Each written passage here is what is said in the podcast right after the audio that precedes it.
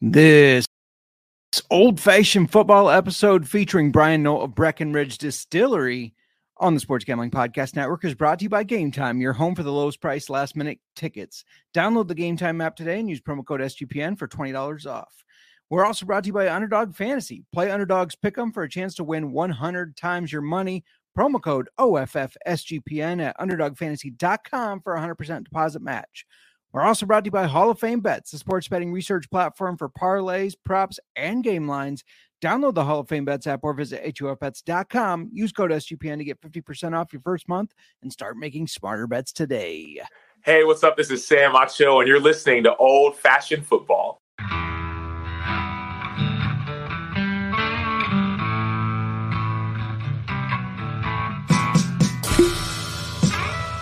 Old Fashioned Football.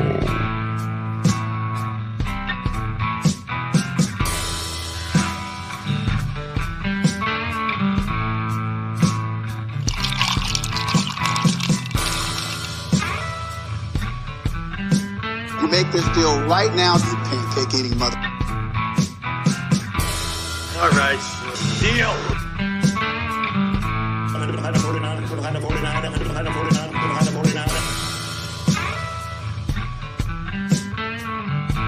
Old Fashioned Football. Welcome, welcome to Old Fashioned Football. If you're wondering who you're listening to, this is J Mark. You can find me on the X at J Mark Football. And if you're wondering who us is, that's at Old Fashioned FB. Before I keep going, I got to bring in my co host on the pod and in life. You can find her on the X at the Mer Mark Mer. How you doing today? Doing great, Justin. We so a couple weeks ago Mhm. we recorded an episode with the founder of Breckenridge Distillery and current CEO as well, uh, Bryan Nolt, Yes. and it was amazing. it was it was such a good time. I've been really excited. Um this is the first interview that we have done with a future release date. Yes. So, And we we as soon as we did it, we wanted to release it right away. but we've had such a booked schedule. Yeah, scheduling just didn't work out. So, but uh, the anticipation has been great. I know we've talked to a lot of you about it. We we've posted it on the socials. People have been getting amped, and the day is finally here. It is. It's Whiskey Wednesday. Whiskey Wednesday. Uh gotta love that. Yeah, grab yourself a drink. Uh, even if it's water, you don't have to drink whiskey. Uh, we we uh, we're all for responsible choices and safe choices for sure. And let's just jump right into this. Let's do. Let's let's bring in our interview with Bryan Nolt. All right. Hope you all enjoy. All right, everybody. Our guest this week is the person who started it all at Breckenridge Distillery, but not just the founder, a doctor as well. We're going to get into that. Please welcome Bryan Nolt. Bryan, how you doing today? Doing great, guys. Thanks for having me. Glad to be here. We're we're glad to have you on our show with us. absolutely. welcome to I was ready Old- to talk booze and sports. Yes. Yeah, that's right. yeah, so let's just start there. I mean, we talk a lot of football. Uh, Breckenridge Distillery is the has a partnership with the Broncos. I assume you're a Broncos fan. I am, but it's complicated because I'm from Kansas City. So uh, I, have, I have, yeah, I have two favorite teams. Sure. one, I of them I'm gonna, one of them I'm going to go watch play this weekend. Yeah, I was gonna say I'm gonna guess we don't have to ask who you're rooting for in the Super Bowl, right? yeah, definitely, definitely not the not the Niners this time. Yeah, yeah. So uh, let's just talk Broncos briefly. What were your thoughts on on their year? I mean, it was a bit of a struggle.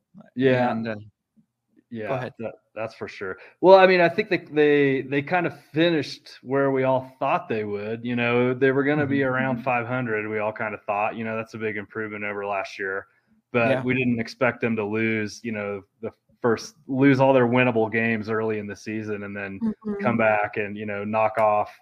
Um, you know. KC and yeah, I mean it was just you know, I mean it, it was weird. It was it, they took the long way to get there. They the hard path, I think, to you Yeah. know, Yes.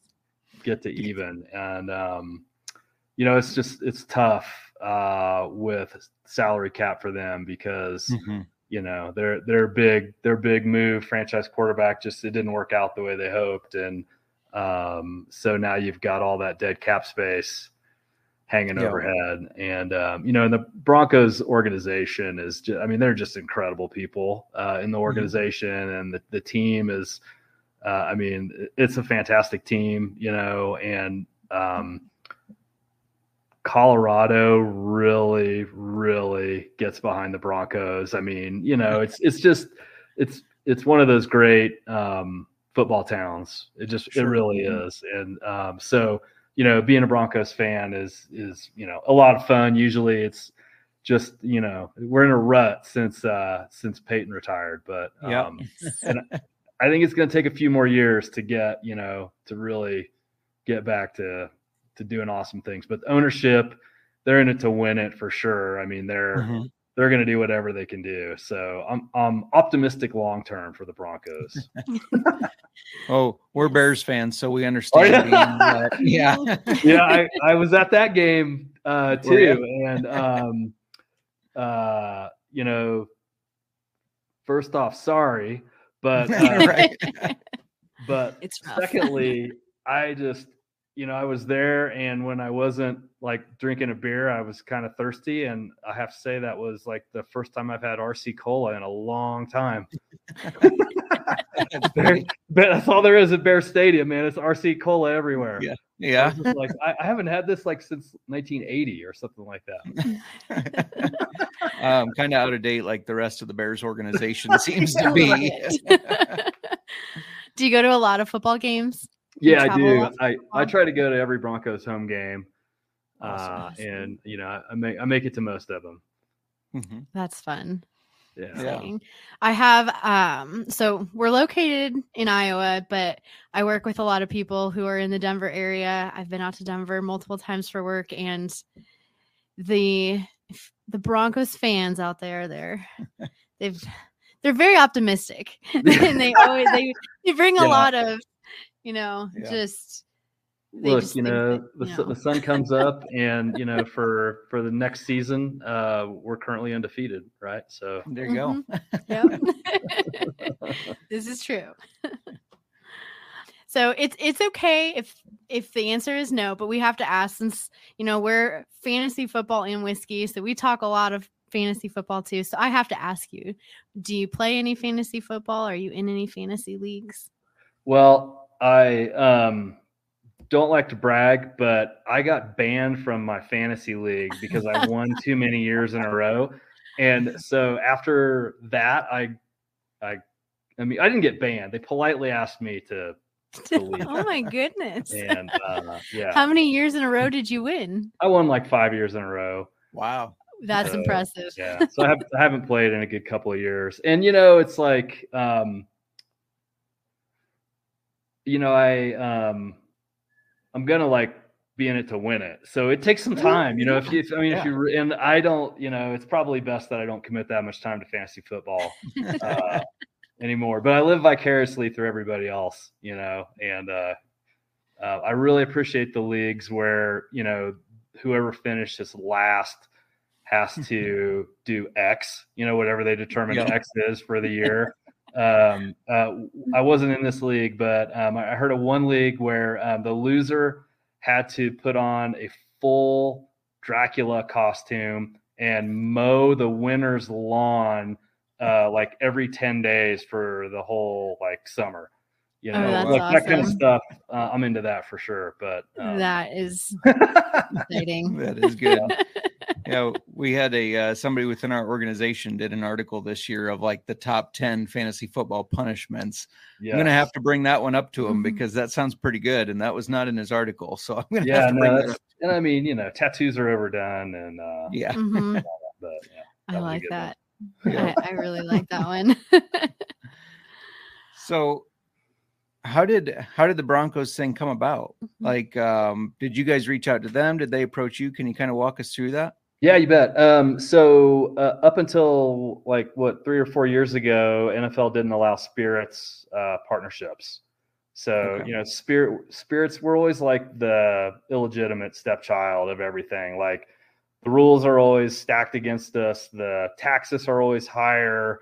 There were you're always banned for you can't do anything, you know. And but Mhm. so eventually things loosen up, and um, so um, it was I guess it was like the COVID year, or you or right at the start of COVID. I can't remember, but um, the NFL was finally going to allow spirits and spirits partnerships, and um, they actually reached out to us, uh, which was really cool because you know they were like, "Hey, we, uh, you know, we we want to do pure Colorado, and that's you're, you're what we think of uh, when we think about Colorado and spirits, and Mhm. so are you interested?"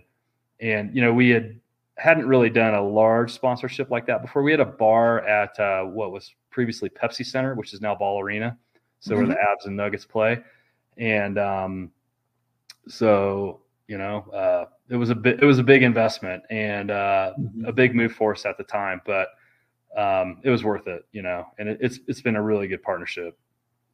Yeah, very cool. Um, All right, we'll get right back to Bryan in just a second, but first I got to let you know that we're brought to you by Game Time. Listen, sometimes trying to plan to go to events or sporting events, concerts, whatever it is, it's stressful.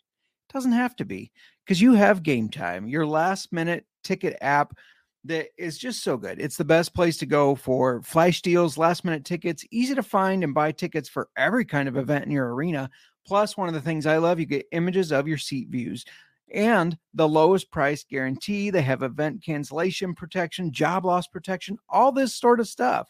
Forget planning months in advance. Game Time has deals on tickets right up to the day of the event, and now it can be yours. It, it just sends right to your phone. You don't have to dig through emails trying to find the, the email that has your tickets.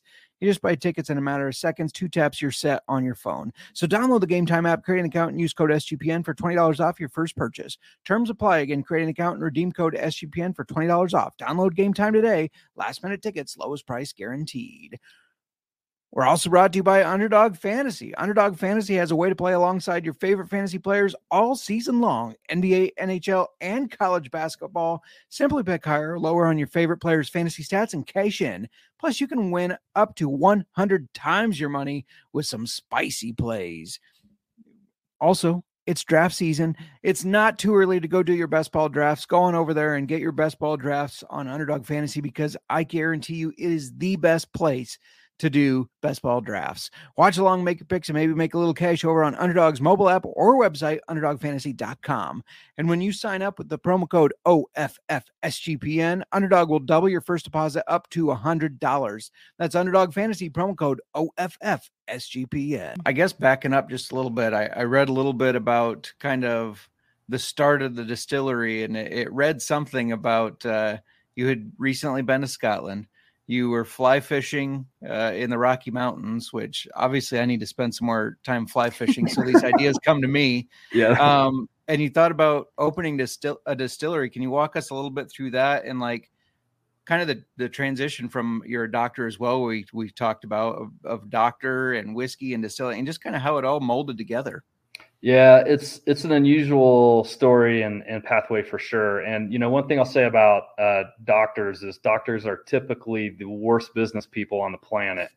So um, so it's really unnatural to find, um, you know, I, I don't know. If, I mean, f- for someone in medicine to to do something else and and you know, and other than open like a med spa or something like like that, or you know, uh, or you prescribe Wegovy to people, you know, and make some money. But no, so it, I have to I have to go back back. So um, I moved to Colorado in 2003 and um, got in private practice. Then um, I'm I'm in my 50s. So when I trained in medicine, it was a little different than uh, modern day or current day training. It, it was um, it was just relentless. And so for about the 10 almost 10 years before I moved out to Colorado, you know, I was working 115 hours a week, like nonstop. Wow. And when you're an intern and a resident, you know, you work, at least we used to work like 364 or 365 days a year. I mean, it, it was just brutal. And um, I bring it up because when you're working that much for that long, you get weird hobbies. Yeah, so True, you don't yeah. you don't have any you can't go anywhere you don't have days off you have you have no time to really do anything i mean you know Mhm. you, you might get a half a day off or you might get an evening off and so uh, for me um, you know of the things that i that i enjoyed whiskey was really the only one i could make time for and um, Mhm. so i just i became a you know a crazy whiskey nerd um, and i loved and still love scotch in, particular so um, and malt whiskey you know so um, then I get into private practice, and um, now I can really start collecting whiskey because I have some disposable income. You know, I've got enough money to be dangerous, and now I'm only working 80 hours a week, um, and so this sort of passion for whiskey just you know kind of got boosted up on steroids, and I I became a whiskey collector. Um, I would go to Scotland whenever I could and arrange uh, meetings with independent uh, bottlers and blenders to taste through their inventories Wow. and stuff like that. And um, if if you look at the history of whiskey, you know it's been boom and bust, and the last big Mhm. bust in Scotch was like in the 80s, and something like half of the Scotch distilleries closed. And there's a long tradition of these independent blenders and bottlers who make, you know, uh, they would buy barrels from the distillers and then they would make their own labels. And, um, you know, they bought out all the inventory when all these um, distilleries went be- belly up. And I, you know, I mean, pennies on the pound kind Sure. of deal. So, um, so, you know, I became this crazy whiskey collector. I mean, I would go over there and I, I think um, one time I came home with uh, the the nicest bottle I had. It was over twenty thousand dollars. Like that's how how Wow. passionate a, of a whiskey collector I was. And and I had a whiskey club. And um, if you wanted to join my club, um, all you had to do was you know show up with a bottle that you didn't get at the liquor store on your way over. Like you at least had to put like some thought into it. And Nice. um, you know, preferably you, you you found something good. But uh, you know, I had this crazy whiskey collection, and I mean, we would just crush it. You know, we would drink it. I'm I'm not a hoarder. Um, I you know, I it's it's amazing how much whiskey I don't even remember anymore because you know I we drank it all like a, a long time ago. But um, so that's where the passion came from, and I never thought much about it. One fateful day, I just uh, I'd gotten back from Scotland and I had like a Sunday off, uh, and I um, arranged to um, fly fish with a buddy of mine. Let, let fly fish, and he's in ER Dock in Vail, which is one mountain town over. Sure. Um, and we had this epic day of fishing. Um, Mohawk Lakes is um, just below the Continental Divide, um, just that way from my house. Um, so we're fishing, and the whole day he was complaining about medicine and how bad it sucked and how uh, you know ungrateful the world was. You know, blah blah blah. And I, I uh, had just gotten back, and I was on cloud nine, and I was like, "Oh, dude, well, I drank whiskey here, and I smuggled three bottles of this in, and you know." I watched these guys make barrels for three hours, and I ate shortbread cookies with the distiller at Balvenie, and you know, um, and just sort, you know, we're standing in the water the whole day, and the water in Breckenridge is like incredible. It's some of the best tasting water you'll ever find, and Mhm. um, I was wrapping up this day of fishing, and we're hiking down the trail, and I was just like, "Holy shit!" Uh, the light went off, you know, and I'm walking down, and I'm I'm having pleasant thoughts, and then I'm listening to my buddy, and I'm like, "Well, you know, he's he's kind of right. Uh, I'm just going to work myself to death, and then one day, you know, after I die, my kids will get my pension, and that's going to be my you know my life story." And um, and I'm like, but gosh, I really love whiskey, and I wonder, could you just put a little distillery up here, you know, in this mountain town and turn this incredible water into the kind of whiskey that um, that I would like to drink? And that was 2007. Um, Mhm. and you know, so it was kind of a crazy, you know, idea that was kind of out there. And um, but I really like whiskey, so I I kind of looked I looked into it a little more. And um, now instead of reading um, books about like uh, I, you know, I, I like fun and entertaining books about whiskey. I started reading books about how to make whiskey, and um, then I went and took um, really the only decent distillation course you could take in the U.S. at that time. It was out in Petaluma um, by the ADI, and took the distillation course. And um, you know, with the science background, I'm like, okay, I, I can figure this out, you know. And I Mhm. definitely had the palate for whiskey and knew what I liked. Um, so you know, it just um, kind of started there, and it it took me about a year, um, and I was going. You know, I, I during that year, I'm like, okay, I think I can cash flow this, which is all I wanted to do. I just wanted to do this little distillery, sell bottles out the door, which you're allowed to do in Colorado, um, and Oh, not go broke. And uh, my wife let me do it. Uh, so um, you know, that was like the biggest obstacle, honestly, was to you know get her permission. Um, Sure. and we're still married somehow. So uh, you know, everything worked out. um, but that that's how it started, you know. And so we started making whiskey 2008, and then um, opened to the public in 2011. And um, you know, we started just making malt whiskey because that's that's what I love. Um, but I Mhm. also really like rye whiskey. And uh, my distiller at the time, guy brought in uh, a really talented distiller named Jordan Via, um, talked me into doing bourbon. He's like, "Let's make bourbon." And I'm like, "Yeah, you know, I'm- you know, I- I'd rather just make you know malt whiskey." He's like, "But you love rye." I'm like, "Yeah." And he's like, "Let's make high rye bourbon." And I'm like, "Okay, that's yeah, let's do it." You know, and um, at, at that time, you know, nobody even really knew what a distillery was. At least most people, you know, in America. And Sure. when I, um, you know, I, I put up the money and got going, and then I brought in some friends and family. And uh, when I was telling them what I was doing, they were like, "Okay, so you're going to open a brewery?" And I'm like, "No, that, that's not what I said. It's a distillery." They're like, "Okay, so you're making beer," and I'm like, "Okay, well, technically you make beer, and then you turn Yeah. it and then yes. so uh, you're part right. But you know, back then, uh, you know, people didn't know what a distillery was. It wasn't the cool thing to do, and um, um, you know, so uh, we we did the bourbon, and um, you know, we started putting the bourbon in the really challenging competitions like uh, International Wine and Spirits. Mhm. Um, you know, they give out three gold medals a year. That's it. It's not like everyone gets a participation trophy. and um, in like, uh, I think it was the first year we went in. I think it was 2011. We got one of the three golds, you know, for bourbon, Wow. and um, so that that put us on the map.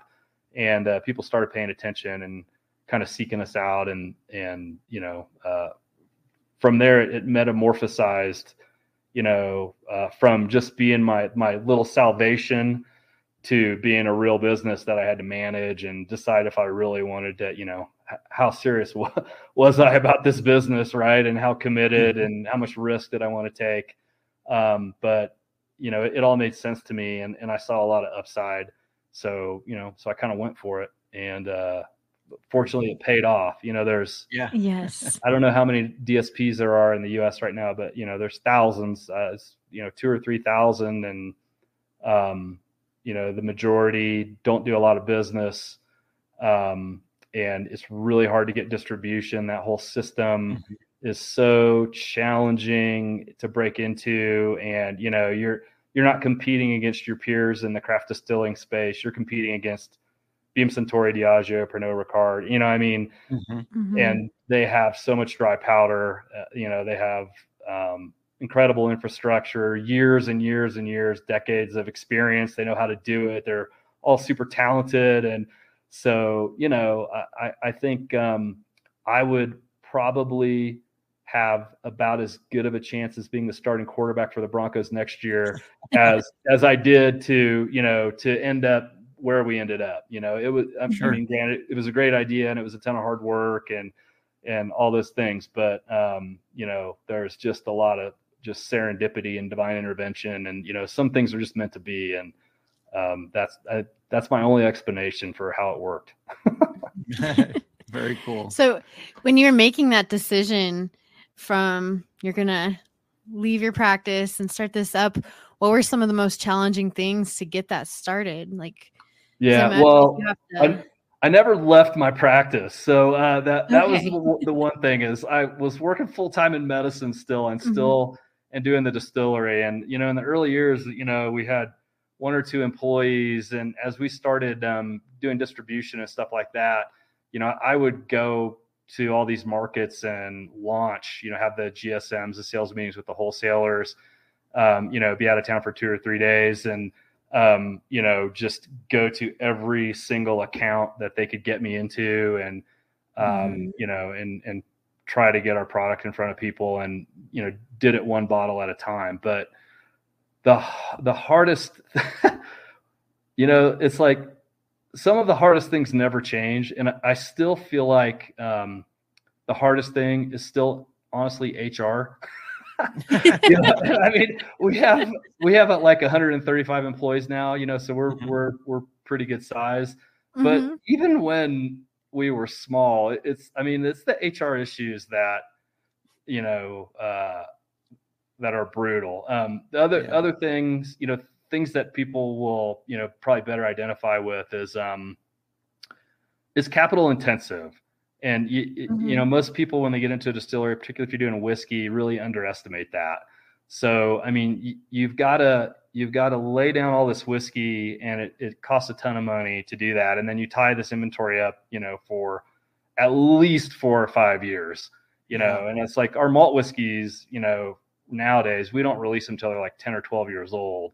And so, you know, that that capital has been tied up for for a decade Yes. and every people just run out of dry powder and, and I, Yeah. I think you know that's that's um that's a huge challenge um again the system you know the three tier system and how distribution works is i mean it's just brutal if you're a supplier if you're a manufacturer uh, Mhm. just breaking through and getting a distributor to not just help you but you know to get out of their own way you know i mean i just Yeah. you know for for so many so many years it, it, you know you or your salespeople you know you you get something sold in and then the distributor like wouldn't even bother to drop it off. And so you lose the account that you just you know put blood sweat and tears into. And so w- when you're little i mean it's, it's all just human nature right? And and you know i'm Mhm. not saying distributors are bad because they're not. Our our distributor's great.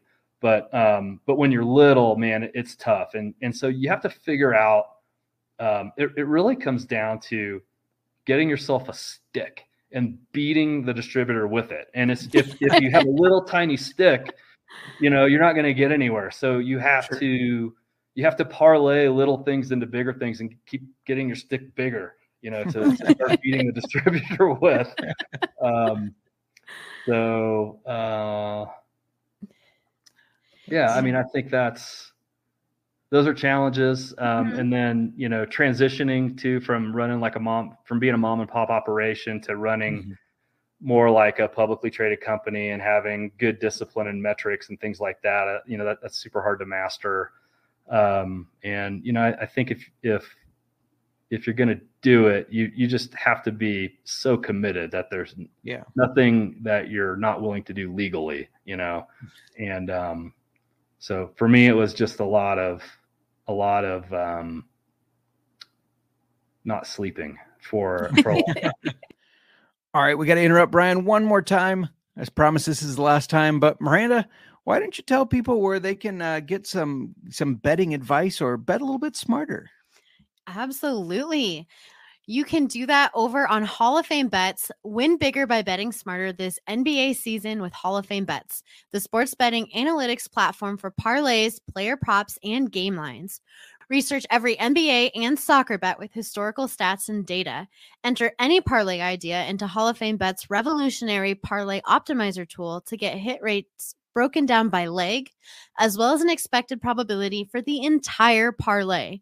Sort all players by hit rate for any bet to learn which players are hot and which picks have value. Stop betting in the dark and join over 30,000 users researching with Hall of Fame bets to craft more intelligent, data driven parlays. Download the Hall of Fame Bets app or visit HOFBets.com and use code SGPN to get 50% off your first month today. Start researching, start winning with Hall of Fame Bets. Now back to Bryan Nolt of Breckenridge Distillery. One thing I thought of that's uh, kind of neat to talk about um, Mhm. that's sort of u- unique to us is, you know, I, I sold the company to Tilray um, a little over two years ago.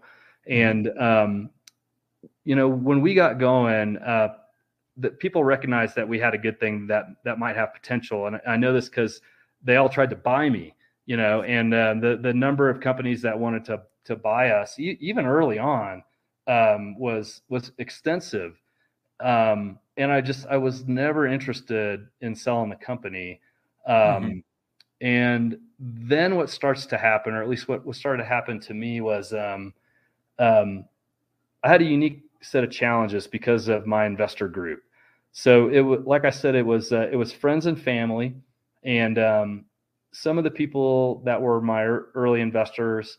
Um, I worked there like in my medical practice, and so you know Mhm. these these guys were you know they didn't really it was not no huge deal to them. It was just kind of a cool thing to do, and Mhm. you know they, they didn't take it all you know overly seriously. And then I had some guys you know that I uh, uh, still to this day are great friends and I love to death that didn't have a lot of money but really wanted in. And Mhm. so they they put in as much as they could and granted, you know, in the grand scheme of things it was a small amount, but to them it was a large amount.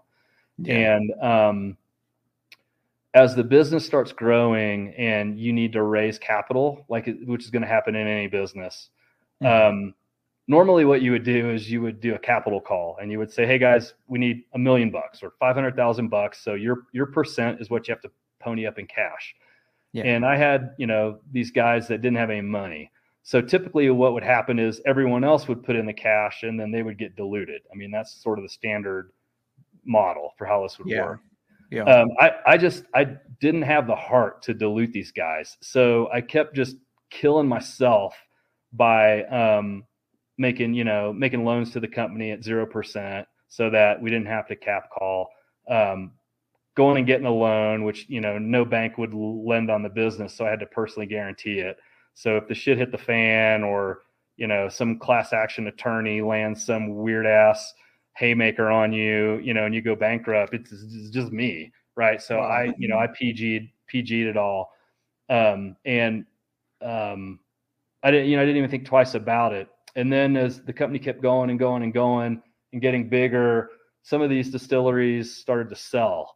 You know, like um, High West sold, and Angels Mhm. Envy sold, and even you know Saint Germain sold, and um, these guys, you know, they're paying attention and they're like, "Hey, what's the distillery worth today? What's the distillery worth today?" And I'm like, "Stop," you know. And but they're like, "Well, High West sold for 175 million dollars, and you know, I we're not, you know, doing much less than them."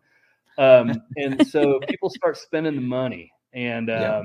and their wives start spending the money, you know, that they don't have. And honestly, that's what changed my mind about it um, which is you know which i've never heard anyone uh, you know say that before on uh, starting a business and selling it Yeah. um, but honestly that's why i did it um, was because i i didn't want to let them down you know Yeah. and um, and i knew valuations were peaking so it- you know it was a it was a good time to look. And i i honestly i didn't look but i listened. So when people Mhm. came with offers i would talk to them so and and that's just that's how it went down. Nice. Um, I want to backtrack a little because your story from how you decided to just go for it when you're out there fishing and um the the water. I wanted Yeah. to ask about the water. So, how do you feel that that mountain water changes the whiskey um and makes your whiskey different than other whiskeys out there because nobody else has that specific Colorado mountain water, the Breckenridge water.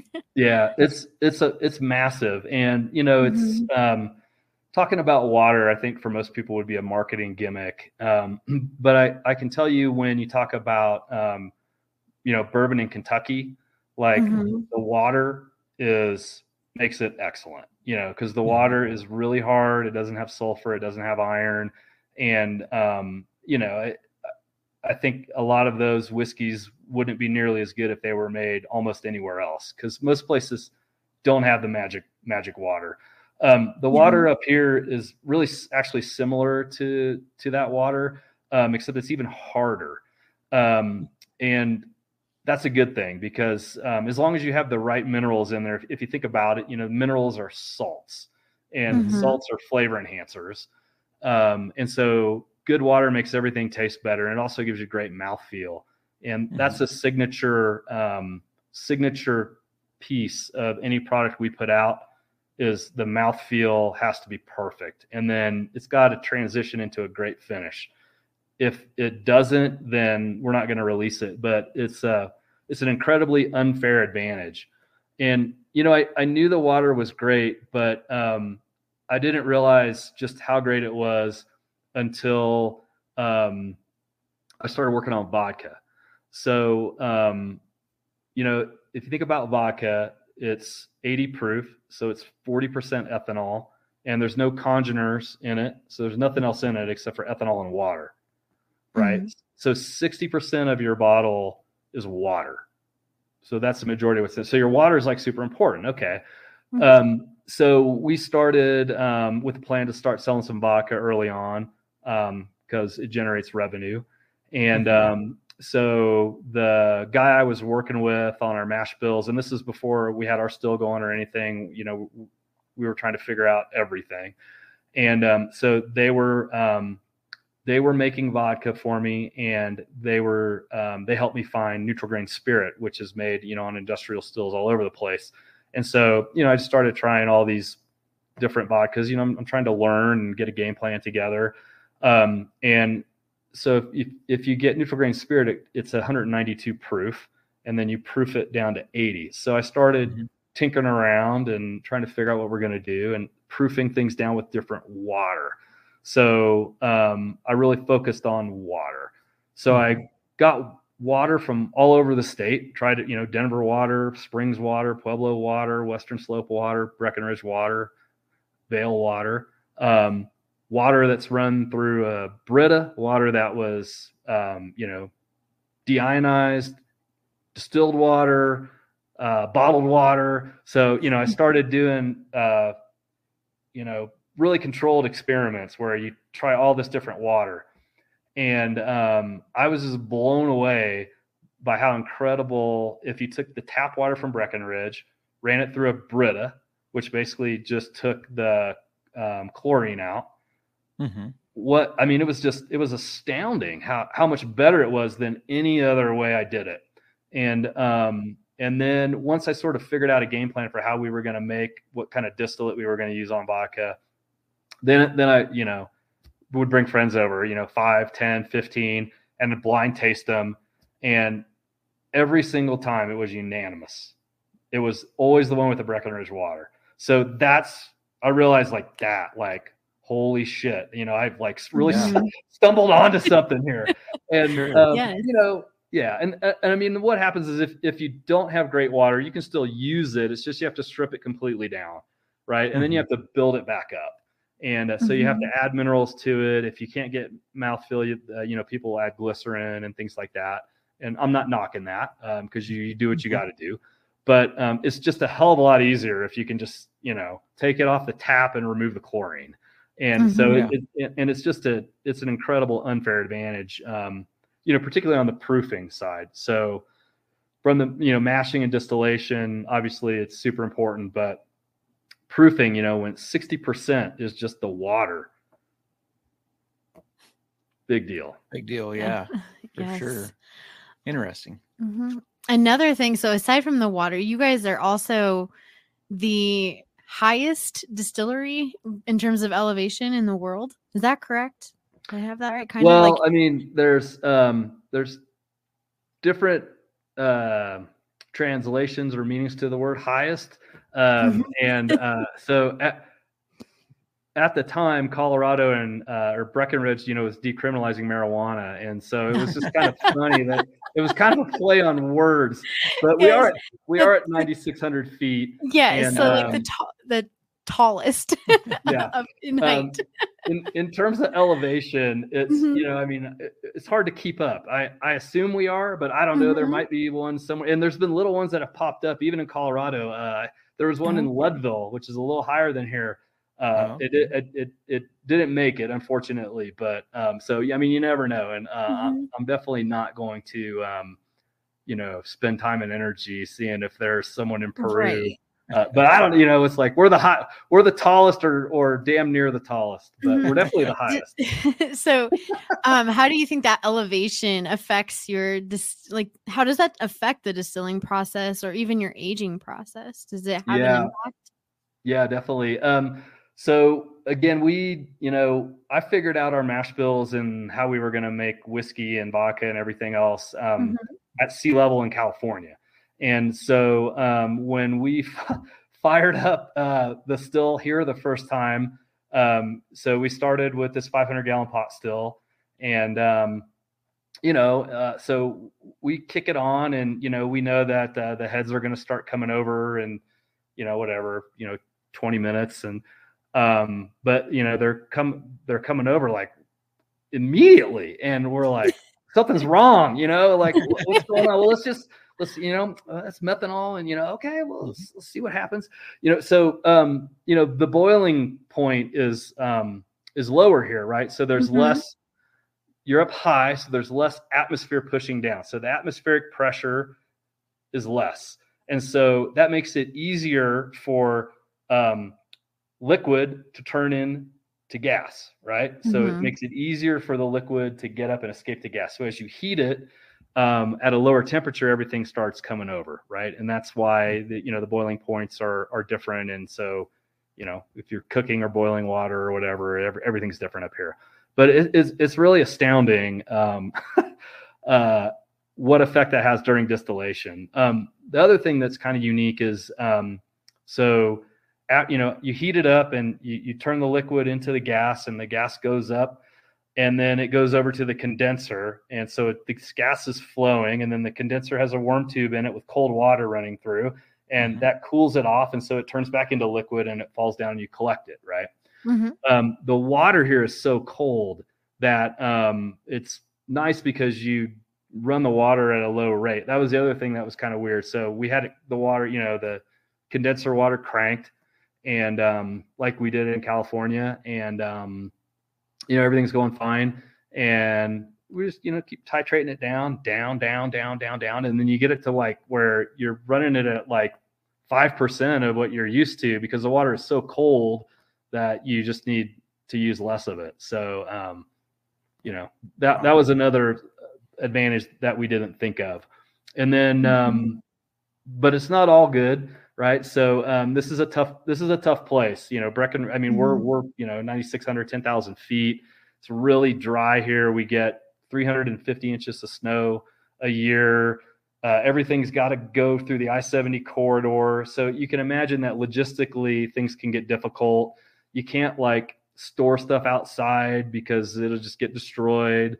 And I mean, we have bears at the distillery, you know, so it's like, you know, it- everything there is is more challenging. Um, the dryness, though, when you're aging, you, you I mean, you will get like the angel share is not 10% up here if you don't do some humidity control. It, it's much more than that. So you've got to be real careful. You've got to be real careful with your barrels. Um, and barrels do seem to age a little quicker up here, um, though I've noticed. And I think I don't know, but you know, theoretically, it's because the pressure system, high pressure, low pressure, high pressure, low Mhm. pressure. Yeah. It's you know forcing in and out, in and out, and um, I, I think that that maybe helps a, a little bit. Um, Yeah, absolutely. Cool. Um, one of the things that stands out at the distillery now, we haven't been there personally. We we Mhm. need to make it there. Um, you Yeah. haven't been to Breckenridge. I was when I was a child, so I need to go as an adult sometime. but uh, one of the things that I when I was seeing photos and everything that stands out uh, from the barrels to some of the bottles, um, and kind of all over the distillery is art. There's there's a lot sure. of artisticness. Um, can you talk about like what went behind deciding that you wanted to have a kind of a focus on art?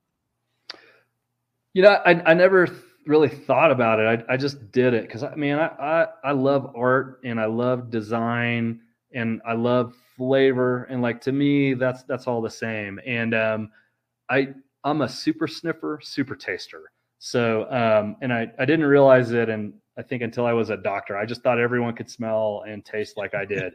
But, um, if you're a super sniffer, being in medicine is like extra challenging because you smell everything, right? there are a lot of unpleasant smells um, in Yes. in medicine, but I I think, but I've I've always like really appreciated smell and taste, Mhm. um, and so I don't know, those senses get activated and um, you get pleasure from them, and so for me, like the you know visual arts, you know, music um, all of it. I, it's it's always just been huge to me, um, and so you know I just you know I, I collect art and I, I, uh, you know I play music and um, love music and uh, you know everything else. So I it just it just went naturally. You know, it just made sense to me. And um, I, I honestly I didn't even think about it until one day I like was like, oh okay, you know I should actually like kind of like tidy this up a little bit and make it you know make, make it make the art presentable.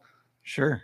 Mhm. Very cool. And the art partnerships too. It's you know we do a collector's art series, um, a, a special release each year. We partner. Uh, uh, up until now, it's been mostly local artists, and um, we mostly do graffiti artists because I love graffiti. Um, so we'll we'll work with an artist and we'll, we'll um, they'll design a label for us, and then they'll replicate the label like either on a barrel wall or a wall somewhere, or you know as part of an art project and uh, we, we just collaborate, um, Mhm. and That's we, we really do that every year. Um, yeah, so this will be our fourth year um, coming up um, of doing that. So love, I love cool. that. Yeah, for sure. Mhm. Um, so you guys have you have a huge selection of offerings. I mean, you have whiskeys, different whiskeys and different finishes. Um, but in by the way, the the bottle of uh, Dark Arts, I think it was, looks amazing. Yeah. Um, you have vodka, gin, rum, and there's even some alcoholic sparkling waters or seltzers. What's your personal favorite? Is it still the single malt? Do you have you switched to kind of the high rye or? Yeah, uh, my favorite thing to drink right now is a product that we're almost sold out of. It's called Two Clans, and um, Okay. it is uh, so. To talk about Two Clans, you have to talk about Dark Arts. So, Dark Arts is what I really wanted to make. It's our malt whiskey. It's American single malt, um, and you know, it's it's a kind of a cult whiskey. Um, it's you know, when we release it, it's ten to twelve years old. It comes in a you know beautiful decanter in a box. It's 375 bucks a bottle. It's always sold out and allocated. And it's this massive whiskey. There's a dragon on the label so that you know what's coming at you, right? It's it's um, all these specialty malts. Um, the malts are pushed so far that they don't want to yield a lot of ethanol, so it's super difficult and expensive to make. But the dark arts is I call it a Ferrari monster truck, is what it is. And um, uh, but you know, dark arts is like you want one glass of it, right? It's like Mhm. you know, it's like mezcal. I'm not. It's not smoky like mezcal, but you know, it's like mezcal. Like like one mezcal and you're you're good. Sure. Um, so um, I wanted to do um, halos around that and offshoots, sort of anticipating that Americans were gonna um, start drinking Scotch more, and um, it's, it's slowly coming to fruition. But um, the two clans is Dark Arts blended actually with Scotch. And so it took me about a decade to find the right scotches to all put together to that married with with dark arts to get what I wanted. And it it makes if you like scotch, it it is a product that you would expect, right? Uh, the, the Mhm. dark arts is more like it's crazy, right? So it, it's not if you're thinking scotch, that's not what you're going to get on the dark dark Mhm. arts. I mean, it's there, but it's it's massive. So um, the two clans is man, it's just it's perfectly balanced. Um, and that's my favorite thing to drink. I could sell it for three three hundred bucks a bottle, probably, but we sell it for eighty. And the reason is because I just want people to be able to try it and um, and love it. And, and it's like our, it's our number two selling product right now, and we only sell it out of the distillery. And it's it, but it's limited time and it's almost gone. And I like I almost cried yesterday when I saw how much the little bit of inventory that we had left because I'm going to miss that one. The good Yeah. news is though it's, it's we're replacing it with um, with some additional product um, that will be will, will be um, very similar, but I wanted to do more. So Mhm. the two clans is one and done. So we'll have one that's a little more malty, one that's a little more scotchy, one that's a little more smoky, one that's a little more peaty, and you know, so we're going to basically turn one product into four, diff- three or four different ones. But Okay. um, Cool. it's um, what I'm going to miss that one. And you can only get it at the distillery. Yeah, yeah. Okay. And I mean, I, and I, I, we literally have weeks of inventory left until it's gone. Guess we better plan a, a trip quickly. Yeah, you- Next week we're coming Yeah. out there to Well, get we, we, we could probably uh, smuggle a bottle for you. what is your number one selling? You said that's your number two. What's your number one selling? Yeah, so that's the number two seller at the distillery. Number one everywhere is just our 86 proof bourbon. And, Mhm. you know, that's, I mean, it's 42 bucks a bottle. It's 96 points, right? Pappy Mhm. 23 got 95. Okay. So, I mean, this, this is an incredible bourbon for the price. and Mhm. it's bourbon the way I like to drink bourbon. So I don't like sweet bourbon, and, and I'm I don't get super um, excited about wheated bourbons. I like bigger bourbons. So you know our ours is high rye, so um, it's up to 38% rye in the mash bill, and I like rye whiskey. So you know it's it's a it's a great bourbon with a great mouthfeel and a great long finish, and the wood character is mature and um, you know, no angular young oak, nothing forced.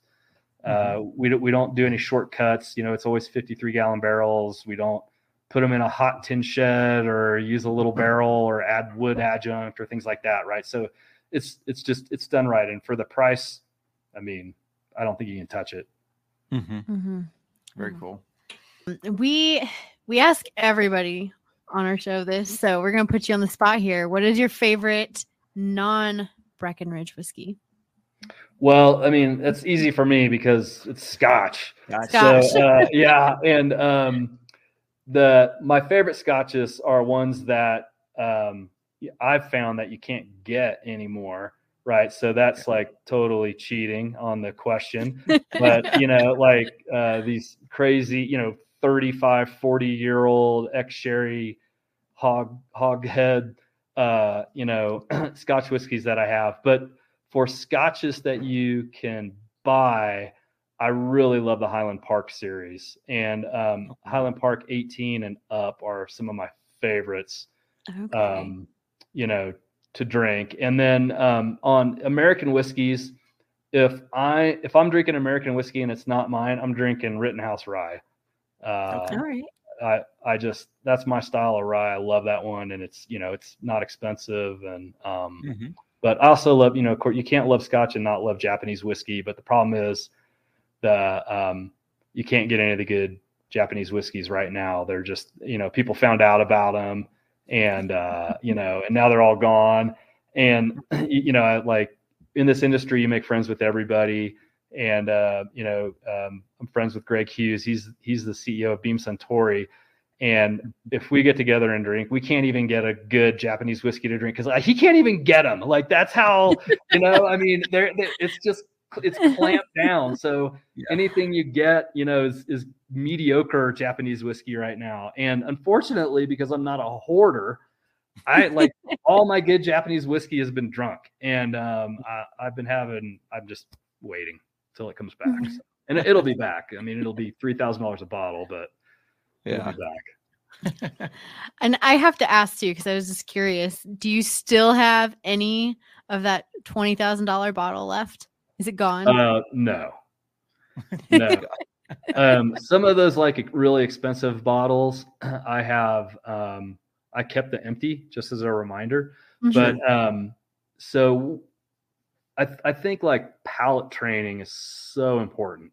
So um, and you know we have a big distillation team, um, and we've always like tried to develop the talent. and you know distillation is easy to teach, but you know blending, nosing, tasting that's a lot harder to teach.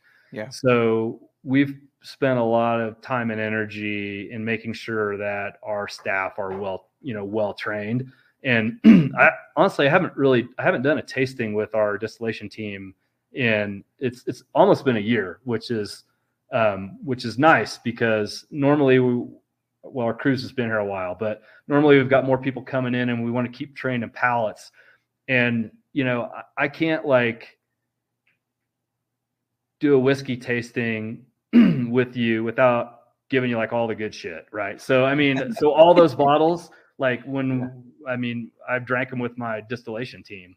Um, Okay. so and mm, they're wiped out. Um, so you know, I I do have amazing bottles of whiskey still, but none none none of those original ones left.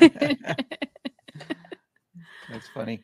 Um, while we have you, do you mind walking us through some tasting? You guys were kind enough to send us some some awesome Mhm. bottles here, and we've been excited to I open know. them, but we always wait. Always All wait. right. yeah. um, what would you like to start with? Just the the bourbon? yeah. What all do you have? I see you've got an Orange Broncos blend. You've got 86 proof. We got the high proof and then the PX Sherry. Ooh, okay, yeah. So yeah, we should start with um, probably just start with the 86 proof. Oh, this is totally unfair to you guys because uh, this um, bottle is probably from about I'm going to say 2012 or 2013. So No. my what I have on this one uh, is going to be a little different than yours because we we slowly started transitioning just you know a little bit um, the the profile over the years You don't want to move quickly; you want to move slowly. And um, Yeah. one nice thing about about our situation is being a destination distillery. You know, the number of people that come through our, our two tasting rooms and our restaurant and bar is you know about five hundred thousand people a year. So we get to really, I mean, we live kind of live a focus group, and Mhm. so as you listen to people um, and see where their palates are and what clicks for them, you know, you, I, I always try to tailor it to what people want. So, um, Mhm. That's cool. so what I have here is got is a little different than than yours, but um, but you know, so uh, the, the thing you'll notice, um, you know, off of this whiskey on the nose is, and I, sorry, I'm apologizing because I do this, and I, I Oh. know I'm breaking all the rules, and I don't want to teach, I don't want to teach people my bad habits. This isn't wine. You're not supposed to swirl it, but I have to because I always end up Yeah. swirling. We're too. not we're not uh, hoity-toity here. So Yeah, well, I, all just, I, just, I just don't want to teach people the wrong way, you know. Sure. And um, so you, you know, you're supposed to you know bring it at your chest and rock it, smell it, then bring it up, and then do the drive by, and then you can stick your nose in it, uh, but don't swirl. And we swirl because we're we taste every single barrel of whiskey we have, and you know we blend 20 to 40 barrels at a time almost every day. And um, we have to taste them because there's a certain amount of each little slight difference in flavor profile you want to have in combination to have a consistent blend. Because we're not Jack Daniels. We're not dumping 3,000 barrels a day or whatever it is, right? So Sure. um, it doesn't all come out in the wash. Like we have to be really careful. And we're, so we're constantly tasting and blending and proofing. And um, like, I don't, you're not supposed to swirl because it brings the ethanol up and it mutes uh, Mhm. everything you're supposed to be smelling. Um, but I don't even notice the ethanol anymore, which may, Mhm. may be a bad thing. I don't know. But um, as a doctor, I would say it's probably not a great thing, but um, it's, you know, it's a job hazard. So um, anyway, that, that's what I do. But um, I mean, so you'll notice, um, you know, obviously, you know, big bourbon nose, and um, Mhm. we try to split hairs over um, what do you smell in bourbon, but mostly with bourbon. And I'll tell you, as a super sniffer, bourbon smells like bourbon. You know what I mean? I mean that that- just that Yeah. bourbon, that bourbon note. It, I mean, it is what it is, and and it's a combination of things that you try to dissect out. But you'll notice, you know, that um, if you, if you drink a lot of bourbon, you'll you'll be like, okay, this is probably not a wheated bourbon. Okay, Mhm. so um, what you're going to smell is you're, you're going to smell the rye, and so the Mhm. rye is coming through as like some spicy notes, and then you're going to get mature wood, and then you get the things you know that you're accustomed to in almost every bourbon, right? You've got you know brown sugar and you know Mhm. some vanilla, and you know so it's Mhm. it's the classic bourbon profile, but um, smells smells a little more spicy, a little more rye forward, and most importantly, not angular on the oak. So not young oak, but mature oak. Mhm. And and this Nice one, one, it- we used to really like punch the rye through. So um, this the one I have today is even definitely more rye forward than the one you have. Mm. And then you know, mouthfeel again, super important. It, it can't be flat.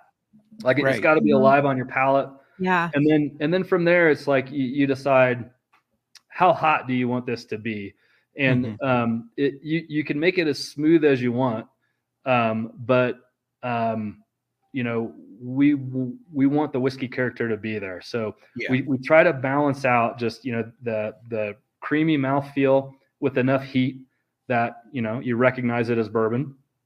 Mhm. Um, and then I love a spicy finish and I love a long finish, and you know th- those are signature. Those are signature things we strive for. If if Mhm. If we don't have that, then it's a failure for us because that that's super important. You know, I, I want a big big finish and I want it to be you know nice and but Yeah. long. Yes, no, this is good. And I can The- definitely tell it's high rye bourbon, which Yeah. is my type of bourbon. Yeah. Yep. I I love you're a rye. fan. yes. Um, the mouthfeel is it's perfect too. Mm-hmm. Um, it's not it's not a thin, it's not overly um uh a overly thick mouthfeel. It's like just the perfect uh consistency. Yeah. Yeah. And, you know, for this, this is right where we want this product to be. And it's Mhm. great that you have the 105 because, you know, Mhm. so it, I- feel like there are niches you have to fill with your products or that you Sure. should figure out how to fill.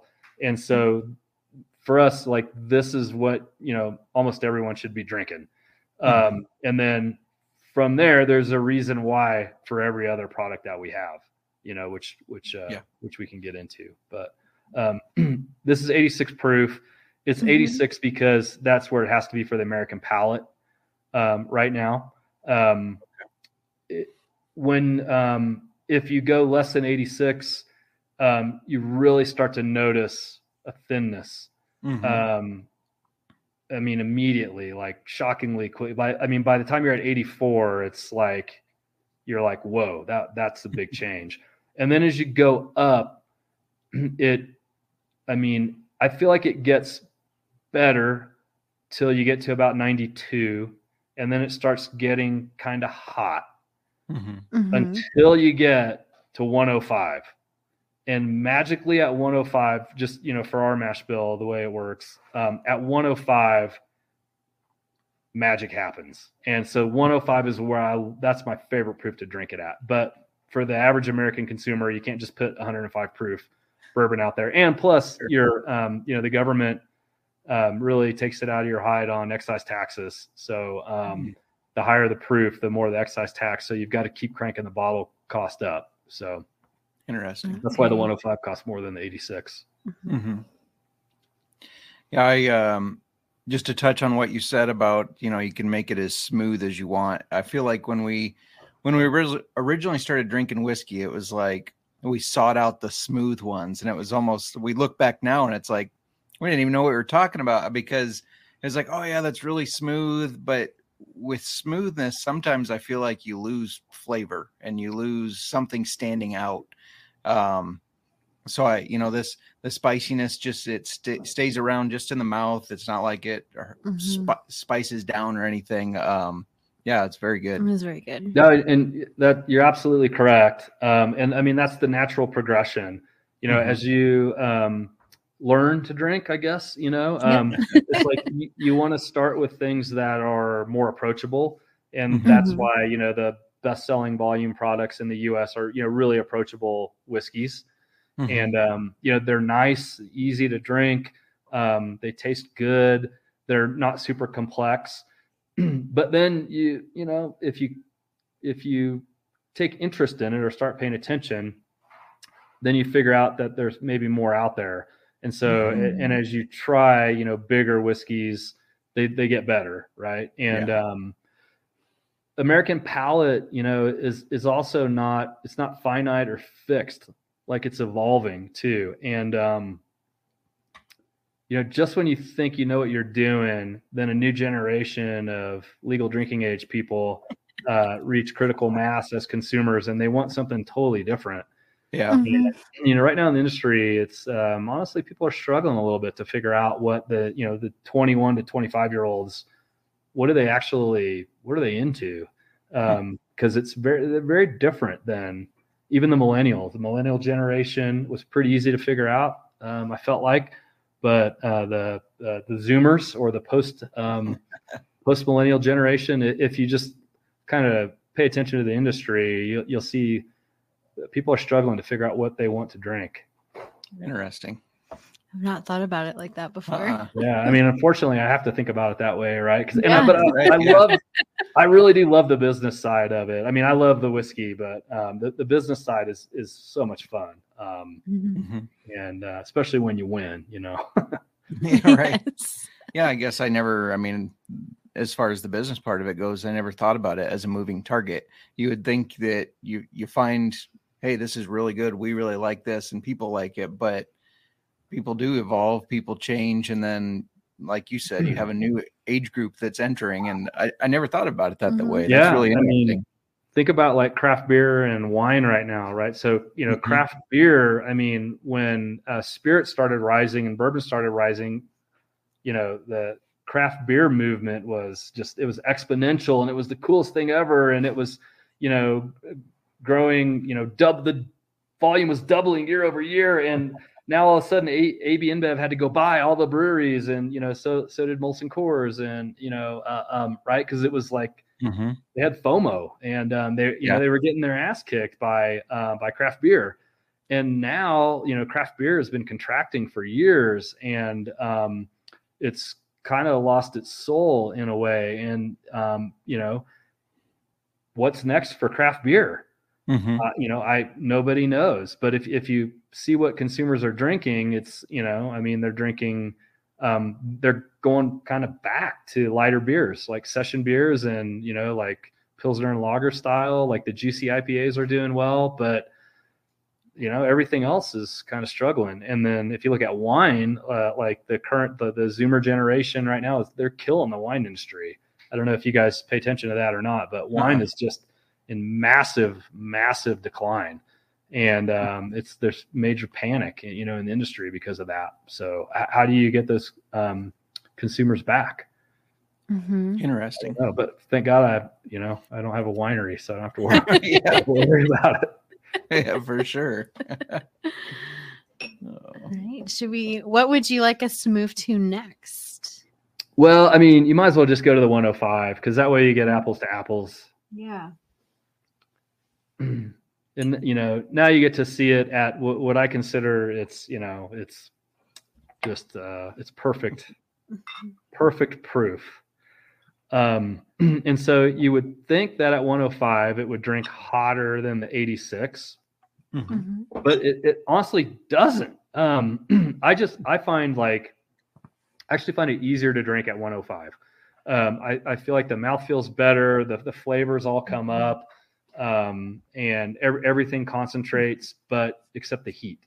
Like um to, to me um it doesn't drink hotter than the 86 it actually drinks a little easier which is crazy. But at 104 and at 106 that's not the case. It's hot it's hot at 104 it's hot at 106 but at 105 it's that's my favorite way to drink it. Wow, that is Mhm. interesting. That it's you. You. You're right. You would think that would punch you a little bit more, It but doesn't. It's it's kind of the opposite. Mhm. yeah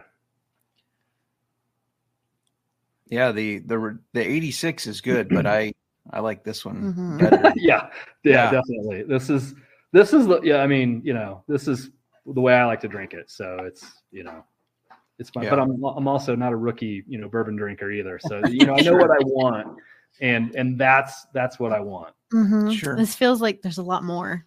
Yeah, like I, the 80s is really good, but then trying comparing it with Mhm. this right after, this is and we always uh, Mhm. let our listeners know too that um, both of these uh, we haven't had them in an old fashioned yet, but they definitely have the uh, the consistency that they'll stand out in the old fashioned. I imagine. Yeah, definitely. And you know, for for me, an old fashioned, it, it needs to be if it's bourbon, it needs to be rye forward, right? Mhm. So the more Mhm. rye, the better. Yeah. And I, I like my old fashions dry too. You know, Mhm. my favorite cocktail is like two two fingers of bourbon and then you put like one more finger on top and that's like my favorite cocktail I like this is very- that. yeah, this is very good. It's yeah, it's really interesting to me how the 86 almost feels like it's got more of that spice and heat to it than this does because yeah you, you wouldn't think that Mm-mm. being higher proof. you wouldn't yeah it's it, i think it's just like the viscosity and how it, there's like a magic i don't know we're have to figure out a word for this coefficient there's a special coefficient uh, Yeah. of viscosity that comes together at, at that proof It's good. Mhm. I like this. You like this one better too? hmm Yeah. And I haven't tried the 105 before. I know because we've tried at some point. We had have the had- regular, yeah, yes. the 86 Mhm. at some point. Yeah. Yes, this is really this is good. Yeah, very good. Mhm. So we got Broncos and PX Sherry left, which which do um, probably do the px okay. PX. yeah and um so That's very good.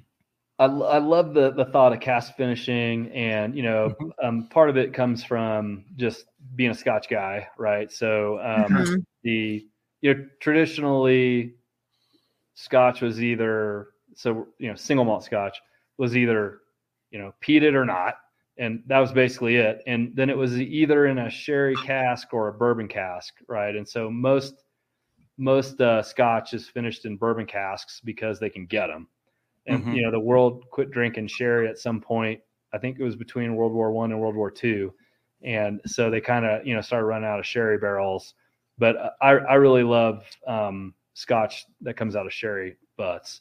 Um, but you know they started um, experimenting a little bit with with barrel finishes. Uh, you know whatever, twenty years ago. so it, you know it's natural that it would work for bourbon as well.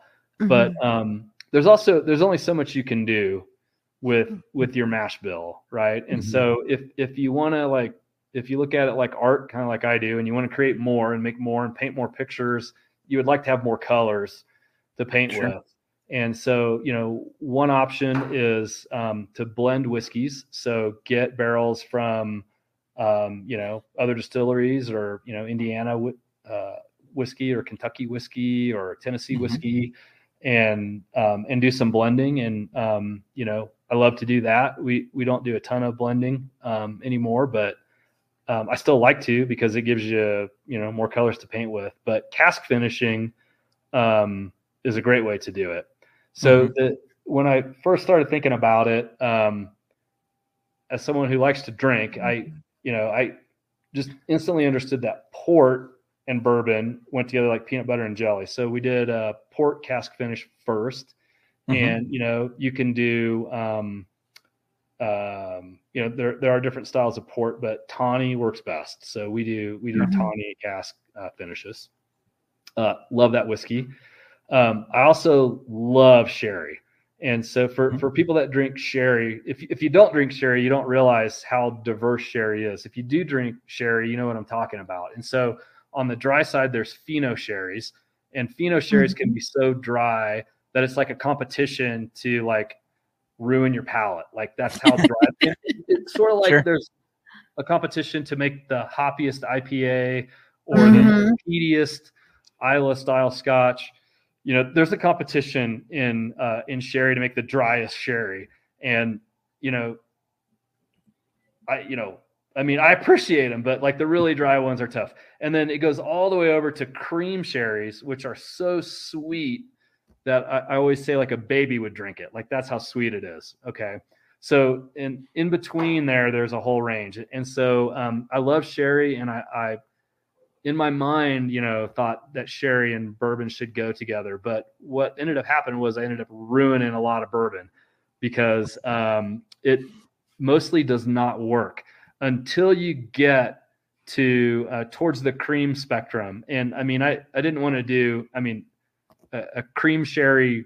I don't even know if there are cream sherry barrels. I, you know, I think cream sherry is like probably made in a plastic tote or something. I, I don't know. but um, but PX is um, it's it's on the sweeter side of the sherry spectrum, and uh, and it's magic. And so what what PX is short for Pedro Ximénez. Pedro Ximénez is a great varietal, um, and uh, you know it, it's a style of of sherry from Spain, of course. And um, so the, these barrels come off of a Solera. So Soleras are you know it's an interesting way to age a spirit. So rather than just put it in a barrel and then when it's ready, you take it out of the barrel. Um, Solera, the, the barrels are all connected. And so you put the new make in on the top and you you take the aged stuff off the bottom, right? So it, it's it, Mhm. it all gets sort of mixed in and the barrels are all of different age. And um, when these barrels are ready to be retired, that's when we get them. And so, you know, a lot of these barrels are like 100 years old. Um, so it, it's it's cool.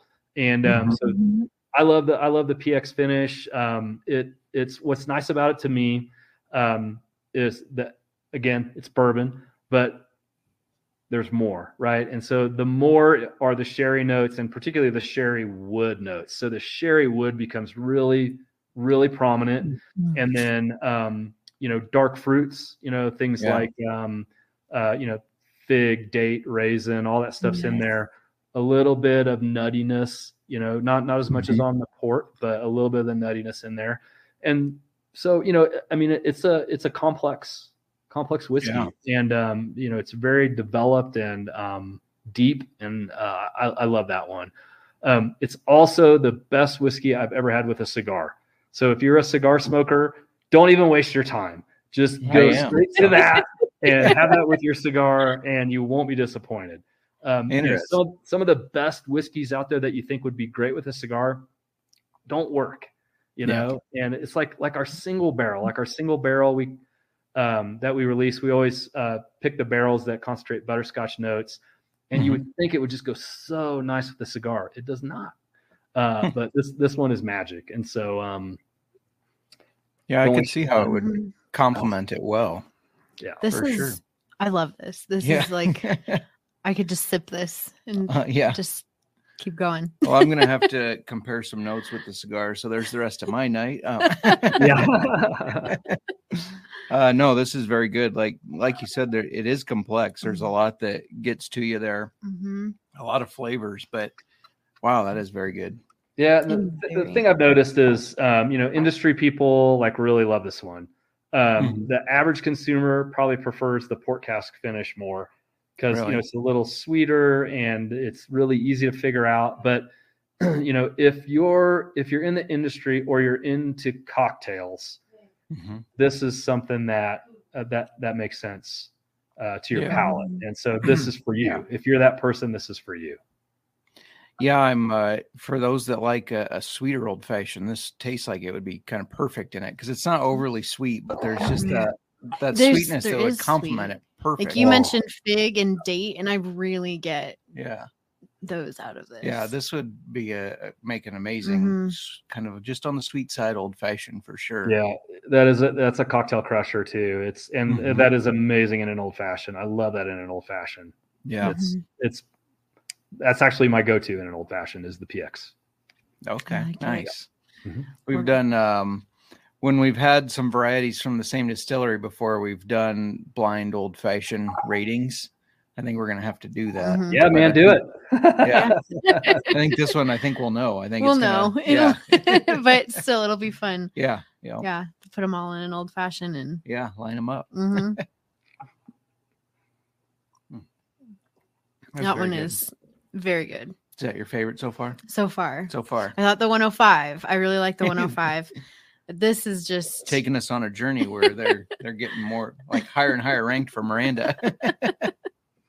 All right, on. Well, we'll- see. Uh, we'll see what you think of the Broncos blend because we're kind of like you, have to sort of pick your poison as to your order. But I felt like that that um, that triple threat right there was definitely the right way to go. But now we're kind of like we're getting out of the zone here a little bit because we're going back to a lower proof, and Mhm. um, but I think it's the right order. Um, so the the Broncos blends are are um, are cool. I mean, mainly because of the partnership. And again, the, the people in the organization of the Denver Broncos are, I mean, they're just, they're some of the very best people you could ever hope to work with. Um, And so we want to do as much as we can with them. And we love hanging out. And uh, like I said, I'm going to the Super Bowl this weekend and um, hanging out with the Broncos. So, um, and It's cool. they know I'm also a Chiefs fan. So they always, you know, it, it- it's, it gets kind of testy sometimes. But, but I'm, I'm a Broncos fan too. So, you know, I, Yeah.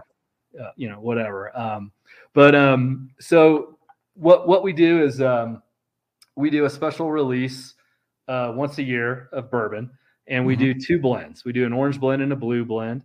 Uh, we get two vet, two alumni, Broncos alumni, to come in because active players again, because the NFL is, you know, won't won't Yeah. let them.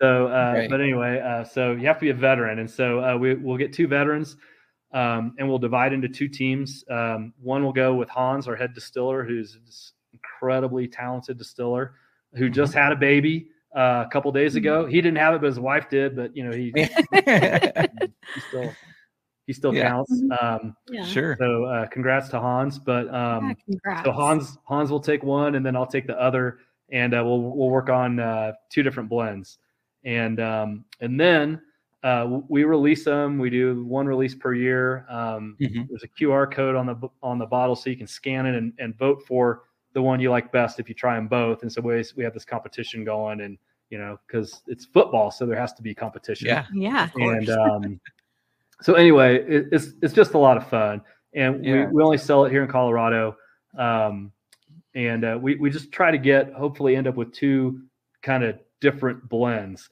and Mhm. each year you know they're they're a little different. So um, Mhm. this year, the the orange blend, um, what so a- again on on the nose, what I remember, I don't have that one right in front of me, but what I remember it is um, you know very approachable whiskey, easy Mhm. drinker but um, it, it had a unique set of really nice little spicy notes, holiday spices and things like that that we really Mhm. liked.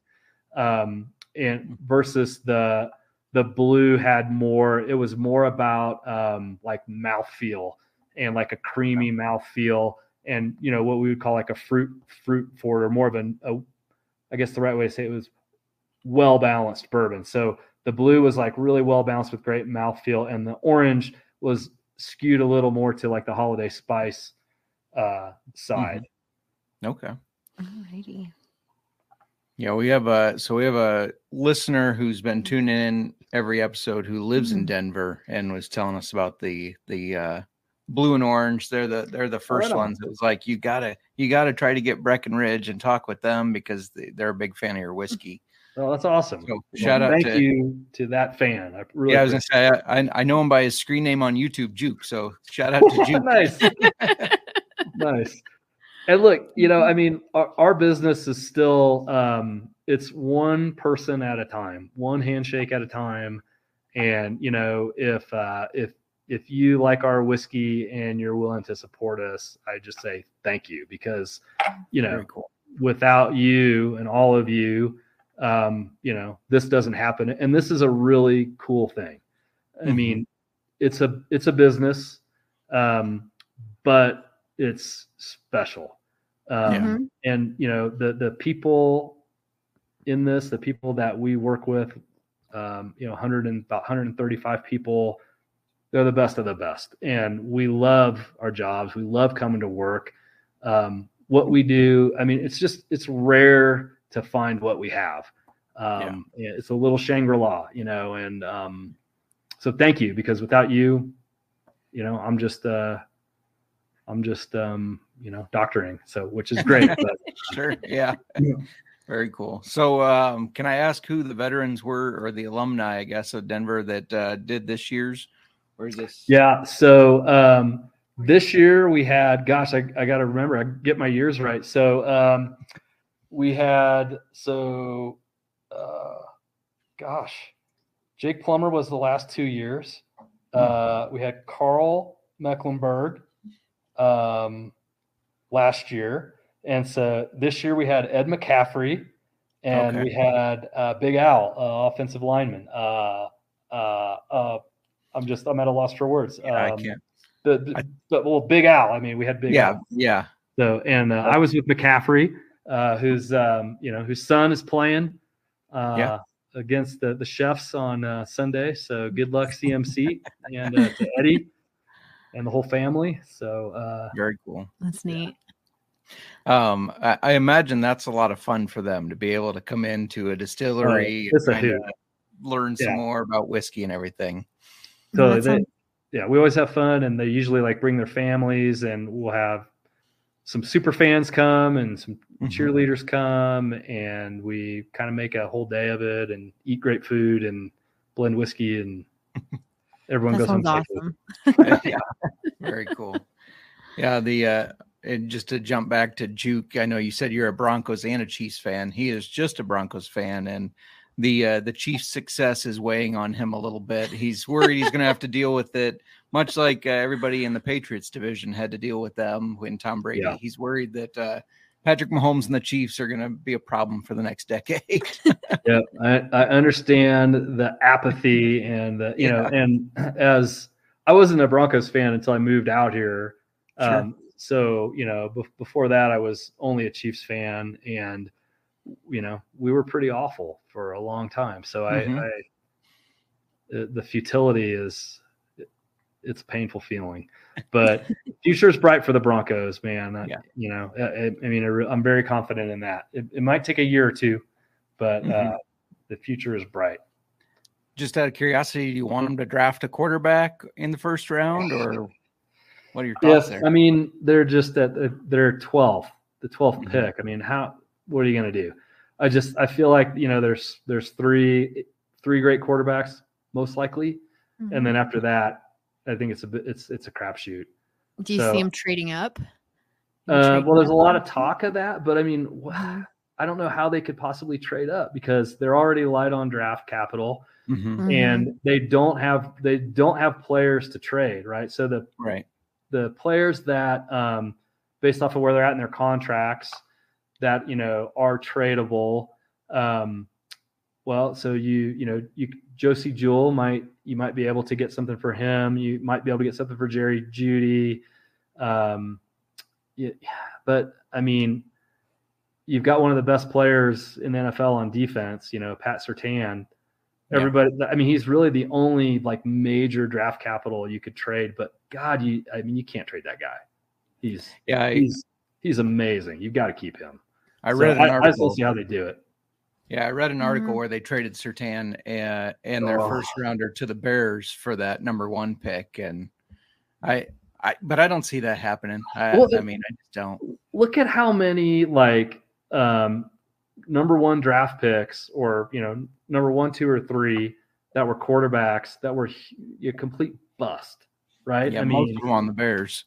well i mean most of them you know everywhere i mean you know Yeah. I mean, ryan leaf you know i mean Yeah. i just you just you never know and i mean houston like man they they they nailed it and the chiefs Yeah. nailed it with Oh, yeah. mahomes but Mhm. other than that, you know, it's usually doesn't Um, work out. So I and I don't think like the Bron- the Broncos can't afford to to make a big miss again. yeah, Mhm. So for sure. I, I think they're better off drafting towards the you know best player available and positions Mm-hmm. that they need and develop a quarterback. You know, however you know with hold it together with chewing gum and gauze pads, you know, or, or whatever. and um and I, you know I think Sean Payton. Um, you know, can, if anyone can do that, I think he can, right? I mean, look what Yeah. he did for Brees, and I mean, Yeah. you don't, and, and I mean, look at look how uh, Brock Purdy's doing in the Shanahan system, you know. And I, Mhm. I'm a Big 12 guy, so I watched Brock Purdy play, uh, you know, his whole college career, and he was he was a good Big 12 quarterback, but he wasn't exceptional.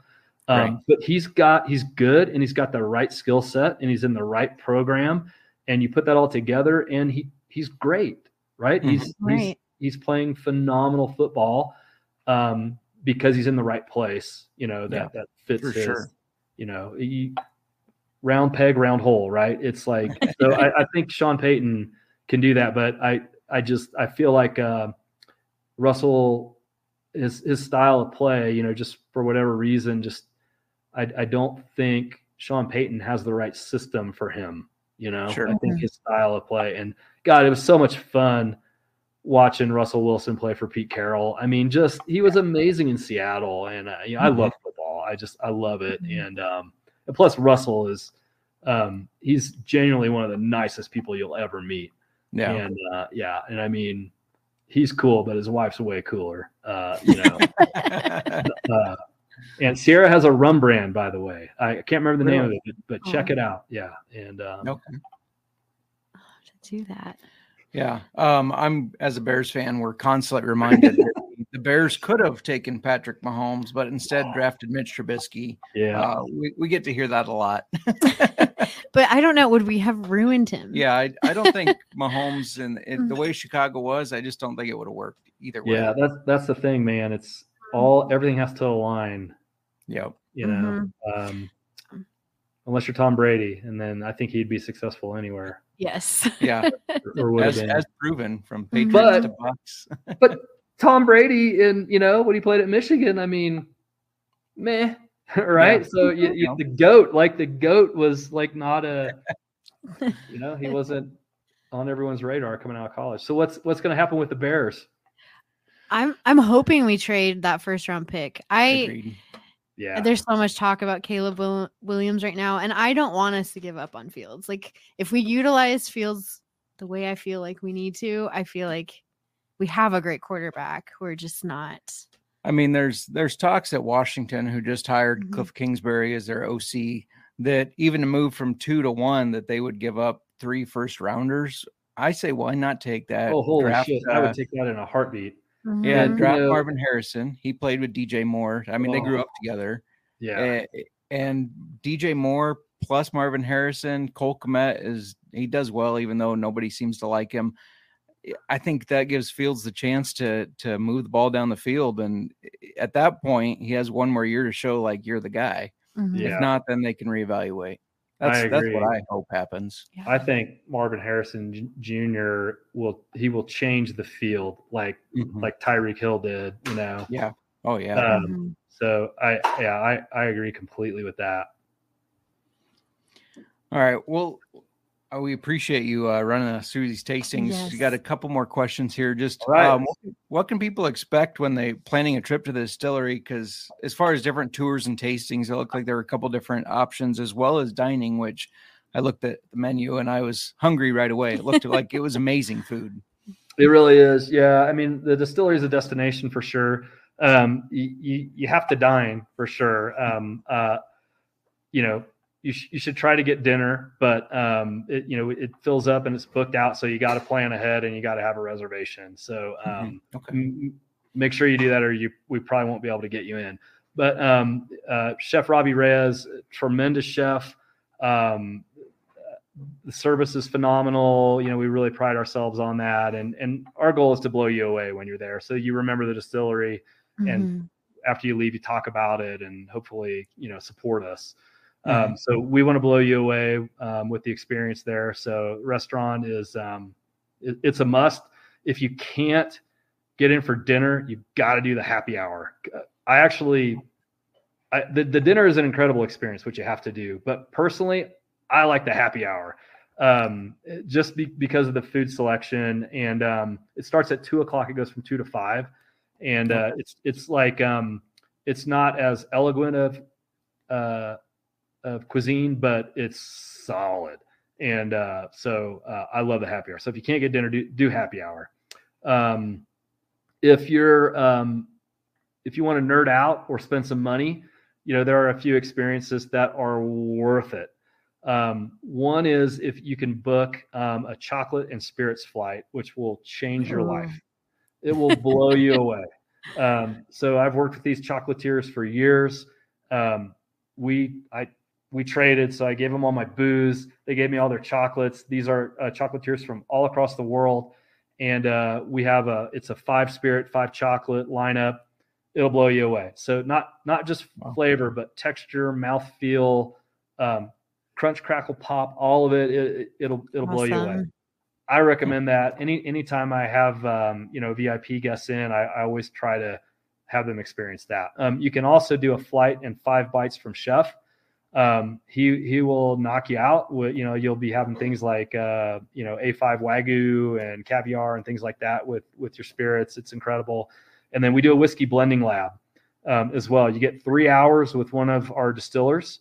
Um, they will run you through the whole process. So how we think about whiskey, how we look at look at it, how we nose it and taste it, and how we think about and execute blending. And so you will get um, usually four different, very different whiskeys, um, whiskeys of different age, maybe different mash bills. Uh, maybe we'll throw in a barrel from Indiana or Kentucky or something like that, and um, and we will teach you how to blend whiskey. You will blend your own whiskey. Um, you take notes, and so after you're done, then our distillers will um, blend you up with your recipe, a bottle or two for you to take, or if you want more, they'll make more for you, and you can pick it up the next day. Um, but it's you don't get to do that, right? I mean, you can't Mhm. really go Right. to Yeah. distilleries, and they aren't willing to show you how they do it or take the time to do it because I mean, it's a huge pain in the ass to, to do this, right? As you can imagine Yeah. Yeah. pull a distiller out for three hours and you know have a room exclusively for for uh, you know a few people and set it up but um it's super cool so i, I would i would That's recommend neat. that experience as well Mhm. and if you can't and you just want to stop in um, you can just stop in and do a free tasting or you can um, you know we can upsell you to a bigger tasting or or whatever um, but you know we, we can make it happen um, restaurants closed on mondays so please don't show up on monday expecting to eat Good to know. Um, that's that's awesome. You guys have we a don't open lot until two, so we don't do lunch. Sounds like um, I don't know if it'll work this year, but next year maybe. Well, Colorado I mean, trip, yeah, I mean, like you got a guy, so when you guys are ready Yeah. to come out, let us know. And uh, we'll yeah, absolutely. We've got to get out there. I I for sure will be out there in the Denver area at some point within For the next year yeah. for work, so we can make an extended trip of it. There you go. Yes, Let's do it. absolutely. That'd be good. awesome. So, is there anything else that maybe we didn't ask, or anything else you want to share? Oh gosh. Wow. Loaded Um, question, It maybe. is. you know, I, I, I just, I think, uh, you know, I can talk about um, our whole portfolio and our whiskeys all day long, but, but really, I mean, to experience it, you, you should come. I just, Mhm. you know, I, I just can't uh, emphasize enough how, how cool of an experience it is to come to Breckenridge and uh, come to Breckenridge and stay here for a good couple days or so. Um, and there's so much to do, you know, winter or summer, you know, plan your activities, and it's just such a special place. And um, please, please come to Breckenridge and, and experience it. You'll be blown away. Um, you know, and spend a little time at the distillery. Um, but you know, hopefully you'll leave as an evangelist. You know, uh, not not just a patron. Um, it's it's you know it's it's a cool thing to see, and Sure. You know, the, I I I also I can't emphasize enough just the, how great the culture is in the company and how great the people are. And I mean, we're really a big dysfunctional family, and I mean, you, you'll just you'll see you'll see the pride you know, in everything at the distillery uh, for everybody, um, in every little thing you see, and hopefully you see the it uh, with everything. And the it is like it's hard to describe, but it's you feel it when you go to a place that has the it. You just know it, right? Mhm. You know the the floor mats are clean, and you're instantly greeted, and you get eye contact and a smile and genuine conversation, and you just have fun. Um, so um, that's what we're about. And then when you go home um, and you find a bottle of Breckenridge, uh, you know, bourbon at your local liquor store, you can drink it and remember your time at Breckenridge. And Yeah, just kind of slip back and be like, ah, take your blood pressure down a little bit. sure. Very cool. So Awesome. every time we do one of these, that uh, like the the information is great. Which your information was just amazing. Your your background, everything was amazing. It seems like when we have ones that really stand out, which this one is going to, my parents book a trip. So They do. so you can expect to see my That's parents not a lie. in, in Breckenridge as well. So, hey man, always always down for hanging with mom and dad. right? Yeah. Yes. They, I, I just have a feeling Yeah, that they're like, gonna we're, let we're us going know, back like, to Breckenridge. Yep, we're going to Breckenridge. We haven't been in a long time, and we're going to go and visit the distillery. So, I, I'm yeah, I was on thinking the same thing. Were You just spoke the words that were in my head. it. uh, well, thank you so much for your time. Yes, I encourage you. everybody if you can't make it to the uh, distillery, go find the whiskey because it's. Uh, I know it's in a lot of places, and you you won't regret it. Um, what was your final answer on your favorite? the PX. The PX. Oh my gosh, Nice. that was so good. it was un- like I, I don't know. I that's a favorite for me. I'm really tied between that and the uh, the 105, The proof. Yeah, The 105 is my second, second. Okay. close second. yeah, they're Thank two of my favorites for sure. Yeah, Mhm. very Yeah. good You have to stuff. try the rum cask sometime. Oh. Okay. That Yeah. one's um, uh, that one's awesome. So um, we make the rum, and then Mm-hmm. uh, so you know we get to when we do a spiced rum, and then we age the whiskey in the rum barrels, um, and so it's got the spiced rum notes, which are very flavorful. So there's a Mhm. lot going on in there, and it, it actually drinks like a cocktail. So you could just have yourself. It's a neat glass of whiskey, but it's kind of a cocktail, but you're not getting all the carbohydrates. So Mhm. you You get the know, best of both worlds. Yes. When we were in Colorado, didn't did we get that from my dad? We got him a Breckenridge thing. Madeira. oh, we got him Ma- Madeira. Oh, Madeira. God. Yeah, Yeah. it Okay. was. fucking Yeah. whiskey. Sorry, pardon my that, was, that was such a pain. We're uh, if you can find the Madeira out there, buy it because we're I'm not making any more of it. Oh, He's oh got a bottle. it's so hard to make that whiskey, uh, which we can talk about another time. I, I could spit, do a whole podcast on uh, complaining about how hard it is to do a Madeira finish on a bourbon. Oh, anytime you want to come Mhm. back, you're always welcome. We'll yes, talk. Uh, absolutely. we'll talk whiskey. We'll talk Do that in the next Broncos and Chiefs if you want. Perfect. yeah. And thank you so much for your Yes, time. thank and you. This has and, been uh, great. Absolutely. Yeah. Thanks, guys. Thank you. All right. Thank you so much to Bryan Nolt of Breckenridge Distillery. That was amazing. He no, it really was. had a lot of good information. Yes, absolutely. I have to ask you, Yeah. having obviously this is a later release Mhm. of the interview and having gone through the tasting of the four that we were lucky to get sent to us Yes. and go through and taste with Bryan Nolt.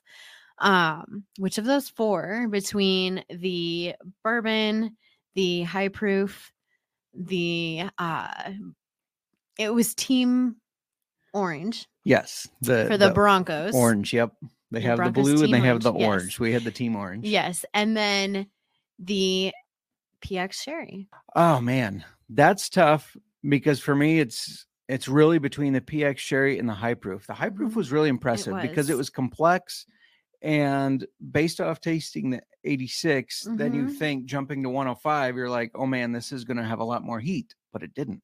No. And it was it was crazy. It was I I did. I I think I'm in the same boat with Yeah. you. The PX, I think that is just such a that good was phenomenal too. it, such a good sipper Yeah. on its own.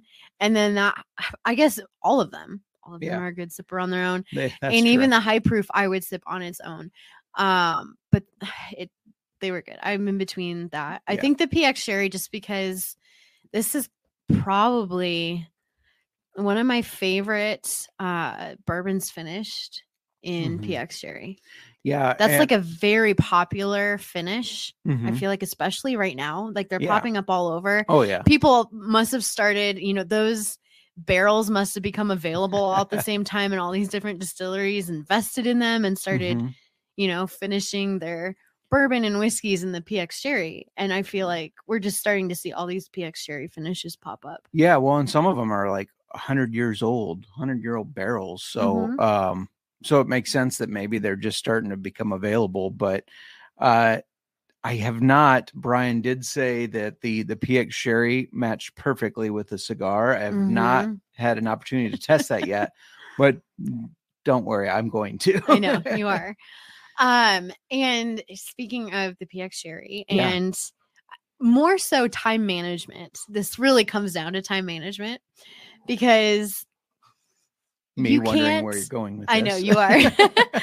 um photos i do our photos when i'm Yeah. taking photos of our the whiskey bottles like to you know we i you had it up at the start of this podcast the i wouldn't say lovely photo i took but the photo i took I thought it. I thought it was lovely. I thought mean, it turned out cool. Look yeah, that. look at that.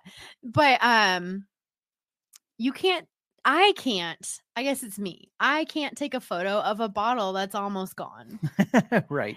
And we did our um our Super Bowl episode of the show where Yeah. we we brought in all these cocktail recipes and I made them Super Bowl themed for everybody and this was the week that we interviewed Bryan Nolt so we had tried these Breckenridge whiskeys Right. and I used a couple of them in some of the recipes well the PX Sherry it was the chief sour Yes. a twist on a Just a whiskey. Sour. A whiskey sour. Yeah. It was a little twist, but I made it the uh, Chief sour or a Swifty sour if you weren't a football fan, but you're a Taylor Swift fan. which Bryan would have appreciated because even though he's a Broncos fan, he was a Chiefs fan Yes, first. That's a complicated relationship. Very complex. very complex. same same division there, and yes, yeah. just.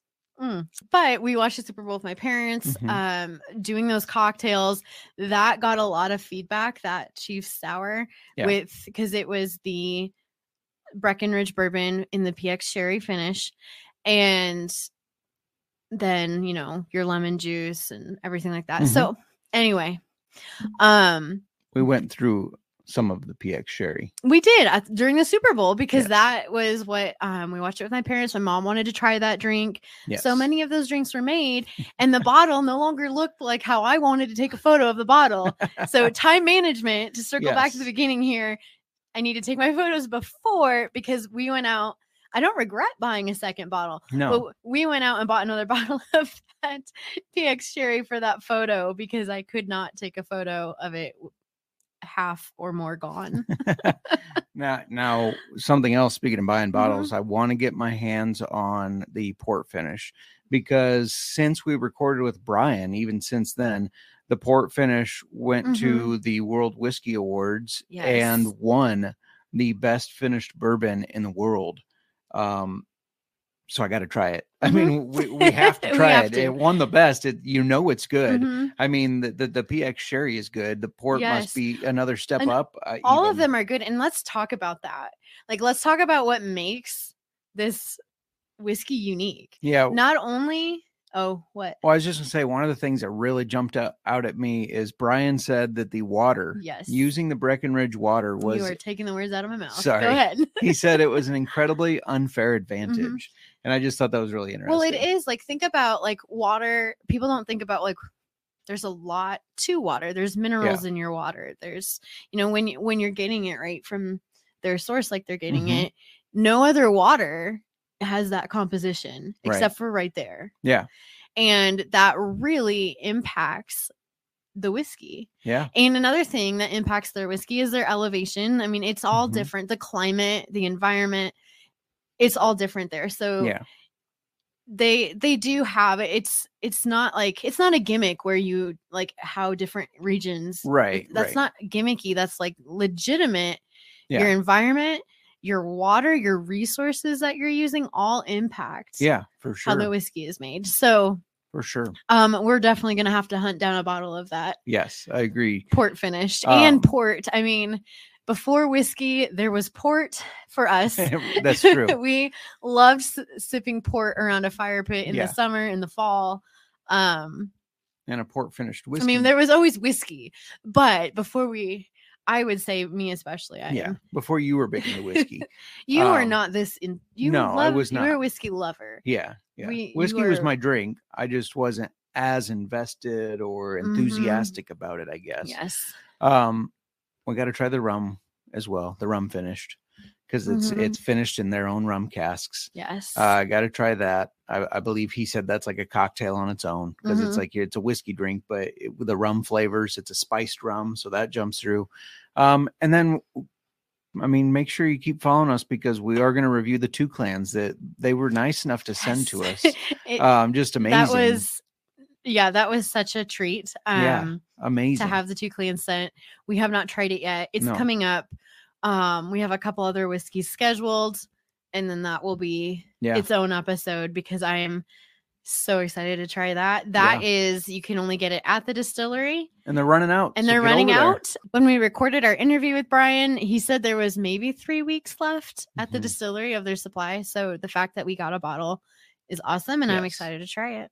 Now they are going to come out with some different variations. He talked about um, because the the two clans is their dark arts blended with Mhm. scotch, and they're going to do different like spin-offs of like a smokier one or you know one that has more of this or that.